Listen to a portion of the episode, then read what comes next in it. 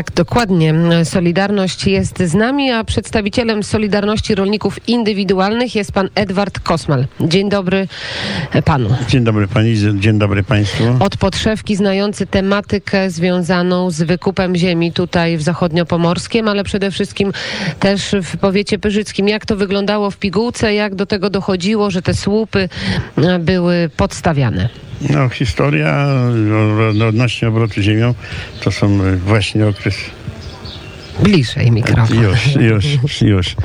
No to jest historia, już ma praktycznie 30 lat. 89 przemianę powstała ustawa o Agencji Własności Rolnej, która polegała na tym, że e, miała za zadanie zlikwidację wszystkich państwowych gospodarstw rolnych. To jest prawie 5 milionów hektarów. To jest około... E, 400 tysięcy y, byłych pracowników y, państwowych gospodarstw rolnych.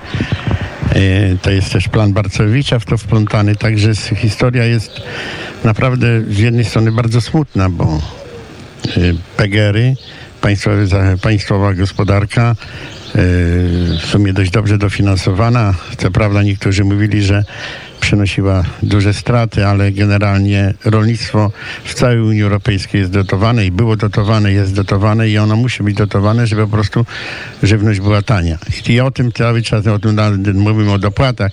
Dopłaty są tylko do różnicy cen, żeby y, mieszczuk czy konsument mógł to po prostu taniej kupić. Ale panie, panie, y, panie przewodniczący, to ja wrócę, pan mówi o budżecie, no ale przecież ten budżet, który jest teraz, jest brak wyrównania wyrównania dopłat w nadchodzącym budżecie. Nie będziemy mieli na tym samym poziomie, to znaczy, co zachodni nasi koledzy rolnicy. No, w 2004 roku to było tylko 25% y, dopłat. To, co, Ale dzisiaj mamy 2020 rok tak. i nowy budżet. No właśnie, no, cały czas nam obiecywano, że w następnej perspektywie będą wyrównane, będą wyrównane dopłaty. No i jak pan to dzisiaj, tłumaczy? dzisiaj tego nie ma, bo w zasadzie obserwując y, te dopłaty co roku były mniejsze.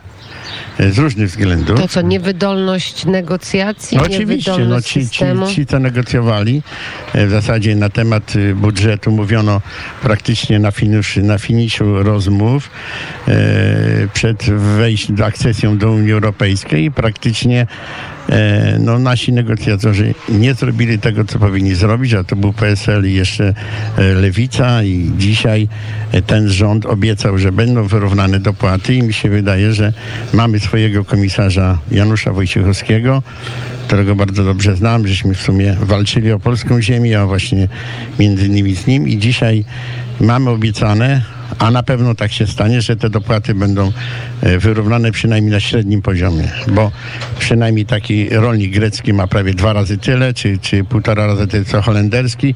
No ale, w, dopłaty, tym, ale dopłaty, w tym budżecie raczej to, to się nie spina. Te... Ale w nowej perspektywie, w nowej perspektywie mają być mają do średnie, średnie. A jak, a jak życie będzie, to, a jak to, to się życie zweryfikuje, to oczywiście wracamy do Pyrzyc, wracamy do województwa zachodniopomorskiego, tysiące hektarów hektarów sprzedanych obcemu kapitałowi przez słupy. Jak, jak pan to obserwował? Kto głównie na tym zarabiał? Które kraje? Kto, kto był beneficjentem?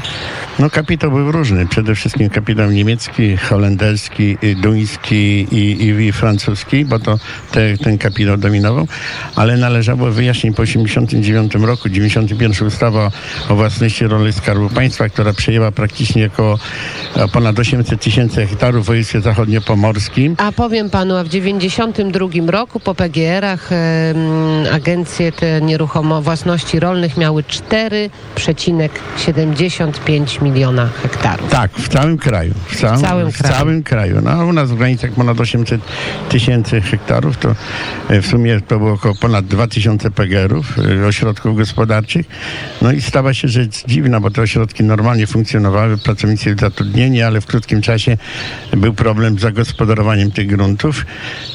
i tutaj te grunty faktycznie nie trafiały w ręce rolników, bo ustawa o własności rolnej mówiła wyraźnie, że ma, mają, ziemia być ma przeznaczone na tworzenie nowych gospodarstw i powiększenie gospodarstw istniejących. Były problemy wtedy, faktycznie sytuacja ekonomiczna w latach 90. nie była najlepsza, nie było kredytów preferencyjnych, nie było żadnych dopłat praktycznie do, do, do, do, do produkcji. No, żeby zagospodarować, to w zasadzie wymyślono coś takiego, że e, praktycznie tą, tą ziemię agencyjną przejęli byli dyrektorzy, byli kierownicy.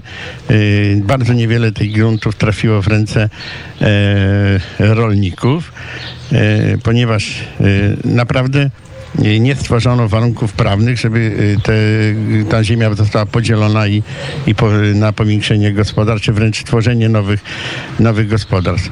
Sytuacja stała się też y, y, teraz y, meritum tego jest to, dlaczego przyjął to obcy kapitał. No bo te spółki niestety, które y, gospodarowane nie poradziły sobie finansowo popadały w potężne przepisy, długi. A, pewnie, mm -hmm. nie miały kredytu. Nie miały kredytu, to znaczy nie miały kredytu. Myśleli, że, że, że ziemia to Eldorado został praktycznie majątek wysprzedany, y, produkcja zwierzęta zlikwidowana, potężne długi.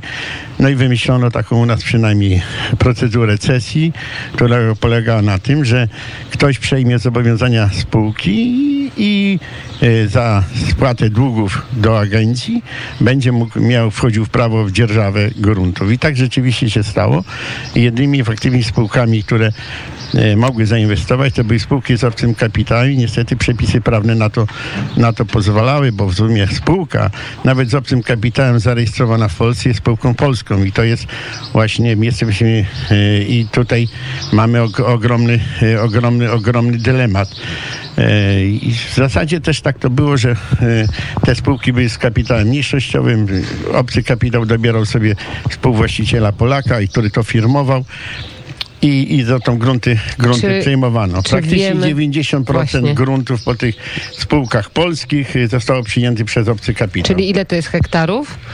Ile procentowo? 90 no. pan mówi, że procent po PGR-ach, tak? To znaczy 90% przy, przy tych spółek, e, które funkcjonowały, zostały przyjęte przez obcy kapitał na, na, na zasadzie procedury sesji, czyli zobowiązania wobec agencji zostały uregulowane i, i tutaj weszli w prawa, w prawa dzierżawy. Jeżeli chodzi o o kupno i sprzedaż, e, no wiadomo, po wejściu do Unii Europejskiej praktycznie wszyscy jesteśmy jednakowo traktowani, jesteśmy obywatelami jednej Unii i tutaj praktycznie żadnych ograniczeń nie było, jeżeli chodzi o nabywanie, nabywanie gruntów. Ustawa z 2020 roku, która faktycznie była bardzo, e, jeżeli chodzi, składała się z ośmiu punktów, ona bardzo doskonale chroniła przed wyprzedażą, bo trzeba mieć zgodę było ministra spraw wewnętrznych, jak również ministra e, rolnictwa. I dzisiaj faktycznie e, to zostało zmienione. No to zostało zmienione, e, tak jak pan mówi, ale też e, to, to jeżeli chodzi o prywatne podmioty, no to na pewno jest duże ograniczenie, ale jeżeli chodzi o państwo, to państwo za wiele do sprzedania już nie ma, bo ma zaledwie 195 tysięcy hektarów z tych prawie 5 milionów, więc nie, nie, nie, nie duży areał. No część gruntów trafiło, trafiło w ręce rolników, bo nasze protesty praktycznie były od 90, od 90 lat. Może one nie były tak bardzo nagłośnione, ale cały czas e, żeśmy e, próbowali to e, zmienić, ponieważ nabywanie gruntów odbywało się w przetargach nieograniczonych.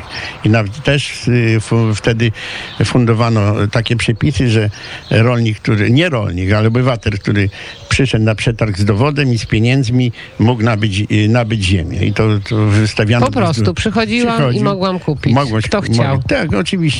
Bo I dlatego mówimy to od supak, bo generalnie obcokrajowcy nie mogli tego kupić, ale, ale starczyło podstawić człowieka z obywatelstwem polskim i wtedy... E, to się zmieniło no kiedy? No, kiedy tak poważnie to zostało ograniczone? Praktycznie zostało, zaczęło, zaczę, myśmy rozpoczęli walkę e, tak już do, po tej słynnej ustawie w 2017 roku, to jest rząd PSL-u i, i Platformy Obywatelskiej ustawę, e, zmienił ustawę o obracie nieruchomościami rolnych, gdzie głównym e, dyspo, e, gruntów była sprzedaż gruntów, a nie dzierżawa, bo jeszcze w tym pierwszym rozdaniu była faktycznie dzierżawa. I tutaj e, tak zwana trzydziestka, i, która mówiła, że jeżeli podmiot w, powyżej 426 hektarów zwrócił do agencji 30%, mógł pozostałą część kupić. I to wtedy praktycznie było zalegalizowana sprzedaż, ponieważ 2004 do 2015-16 roku obowiązywało moratorium na sprzedaż ziemi, czyli tak zwany okres ochronny, ale praktycznie ta ustawa łamała to, że spółki z obcym kapitałem mogły kupić, nabyć, na, nabyć ziemię i to robiono szczególnie w województwie zachodniopolskim bardzo nagminnie. E, Tak było w przeszłości, a ja zapytam o coś, co mówił Jarosław Sachajko, poseł Kukiz 15, że teraz została znowelizowana ustawa mm, związana z, gospodar z, z gospodarowaniem gruntami rolnymi, że jeżeli przedsiębiorstwo gospodarstwo rolne mm, ogłosi upadłość, to może kupić tę ziemię, to gospodarstwo, kto chce. Po 2011 roku faktycznie, gdy ta zaczęła ustawa e, w 2015, gdy To- weszła wesz- nowa, znowelizowana ustawa o zakazie sprzedaży, bo po wejściu Prawa i Sprawiedliwości do, do rządów i to był jeden z naszych postulatów, żeby ograniczyć sprzedaż, generalnie jest, był zakaz, ale...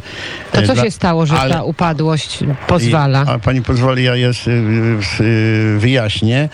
E, To znaczy dla Pol polski rolnik w ramach tej ustawy może kupić, korzystać z prawa pierwszeństwa, za zgodą ministra może kupić ziemię i agencja sprzedaje polskim rolnikom ziemię. Jest to wcale prawda, że nie jest. Tylko też była ustawa, że można było sprzedać praktycznie nie rolnikowi do 30 arów. To zostało zmienione, żeby jednak faktycznie do jednego hektara bez y, praktycznie każdy mieszkaniec mógł kupić ziemię, jeżeli to też dotyczyło obrotu, obrotu prywa, pry, prywatnego. A z tą upadłością? A z tą upadłością faktycznie tu jest, tu jest racja, bo jeżeli przyjdzie komornik, to komornik może sprzedać. Ja uważam, że to... Komu że, chce? Komu chce i tutaj ja uważam, że y, ta ustawa, która mówi o ograniczeniu sprzedaży, ona powinna funkcjonować też w tym miarze, dotyczyć y, komorników i też my o to zabiegamy, żeby faktycznie od komornika mogły, mogły tylko kupić y, ziemię rolnicy. Czyli tutaj apel do ministra Ardanowskiego i do rządu, żeby, żeby jednak te przepisy zmienić. No oczywiście zmienić, bo jeżeli mówmy, mówimy, że chcemy mieć kontrolę nad obrotem ziemi i żeby ona nie trafiała w niepożądane ręce, to trzeba po prostu to zmienić. Dlatego e, jest przygotowany projekt noweliza, nowelizacji, bo wiemy, że e, też e, jest ogromny problem, bo z tak zwanymi trzydziestkami, czyli z tymi spółkami, które nie wyłączyły tych 30% i zgodnie z ustawą po kończącej się umowie, y, okresie umowy dzierżawy te grunty mają wrócić do, do y, właściciela, czyli do Skarbu Państwa I, i tutaj jest, jest ogromny szum, i nacisk dzierżawców, żeby tą ustawę zmienić. Oczywiście minister stoi na stanowisku, że, usta- że tego nie zmieni. Tu jest, są różne naciski lobbystów, y, żeby nawet zmi- zmienić to. E, Co prawda przy nowelizacji jest możliwość tworzenia ośrodków gospodarczych na tych gruntach, ale to nie będą tworzyć dzierżawcy, ale to tworzy właściciel, czyli KOW, y, Krajowy Ośrodek Wsparcia Rolnictwa, że w oparciu może tworzyć ośrodki gospodarcze. No jest dylemat, bo co z tymi pracownikami zrobić, jeżeli jest, jest trudna sprawa, jeżeli jest prowadzona hodowla. Oczywiście nie chcemy tego majątku zmarnować, ale z drugiej strony i chętnych na nabycie ziemi, jak również obiektów ze strony rolników jest, jest bardzo dużo i, i uważamy, że e, że e, tą ustawę no, po prostu trzeba bardzo rygorystycznie realizować. Powiedział pan o lobbowaniu. Przed chwilą mieliśmy rozmowę z e, człowiekiem, który z, z panem Adamem Stadnikiem, który bardzo mocno lobbował i mówi o pozytywach odnawialnych źródeł energii i o wiatrakach. Pan ma nieco inne zdanie na ten temat. Jest, ja, ja uważam, że jeżeli chodzi o wiatraki, bo taką farmę wiatrową mamy, mam koło siebie, przede wszystkim ona spowodowała to y, bardzo niekorzystne rzeczy, że faktycznie w, w ramach obszaru praktycznie rolnicy nie mogą ani inwestować.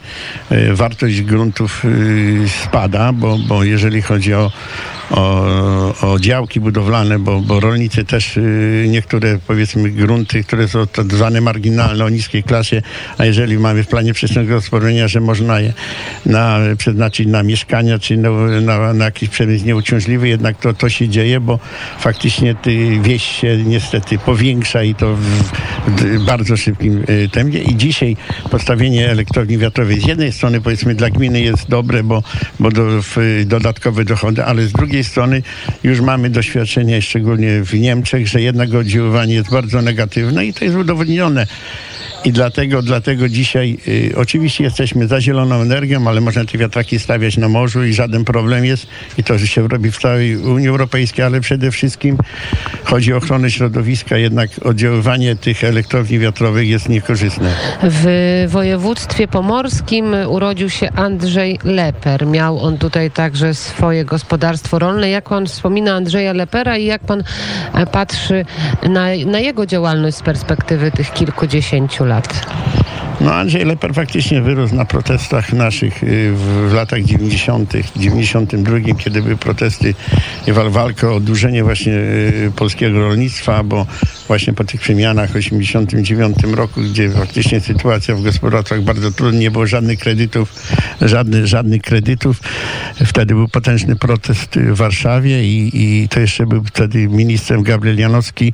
Z którym zaraz będziemy rozmawiać i się połączymy. Zarządu Mhm. Olszewskiego to że 38 tysięcy gospodarstw zostało praktycznie od, oddłużonych. No i wtedy się pojawił Andrzej Leper, jako, jako, jako też stworzył samoobronę. No niestety Andrzej Leper był takim bojownikiem i do, dość mocno go wspominam. Z drugiej strony był też osobą dość kontrowersyjną, ale przede wszystkim mówił prawdę i, i to 8 minut, które wygłosił przed y, w Sejmie, no niestety stało się jak się stało, nie? I dzisiaj faktycznie człowieka nie ma. A, a to był faktycznie bojownik o polską wieś. A co pan sądzi na temat śmierci Andrzeja Lepera? No śmierć jest ba- bardzo tajemnicza, bo ja, proszę Państwa, śledząc y, sytuację, że wiele jest tak zwanych y, upozorowanych samobójstw, bo tak to na, na, na, nazwijmy, y, tajemniczych y, y, samobójstw. To nie tylko jest Andrzej Leper, ale ludzi także związanych po katastrofie smoleńskiej. Także sytuacja naprawdę jest, jest, jest trudna i ja myślę, że, że szkoda, bo ten człowiek naprawdę dla polskiej wsi służył, choć nie zawsze zgadzaliśmy się z, z, z jego e, poglądami, dzia- działaniami, ale, ale jednak e, wielkie walczył o, o sprawy, sprawy polskiej wsi. E, Tak samo jak Edward Kosmal, nasz gość. Zaraz będziemy rozmawiać z panem Gabrielem Janowskim, który opowie nam innymi o tablicy, o, o odsłonięciu. Rozumiem, jak państwo protestowali 117 dni w obronie tej cukrowni, którą No. tutaj widzimy i mijamy. 20 lat temu faktycznie yy, próbowano sprzedać wszystkie cukrownie obcemu kapitałowi. Tych cukrowni było 76. E, jednak ten proces y, od utworzenia krajowej spółki, no to w tym Gabriel i jego koledzy y, brali bardzo I czynny udział. bardzo Oczywiście pomogli. myśmy się do tego włączyli i żeśmy próbowali im pomóc, że, że tworzyć tą krajową spółkę. To się nam wspólnie udało dzieło. Udało dzieło Edward Kosmal, Solidarność Rolników Indywidualnych. Bardzo dziękuję za rozmowę. Dziękuję. 8.48.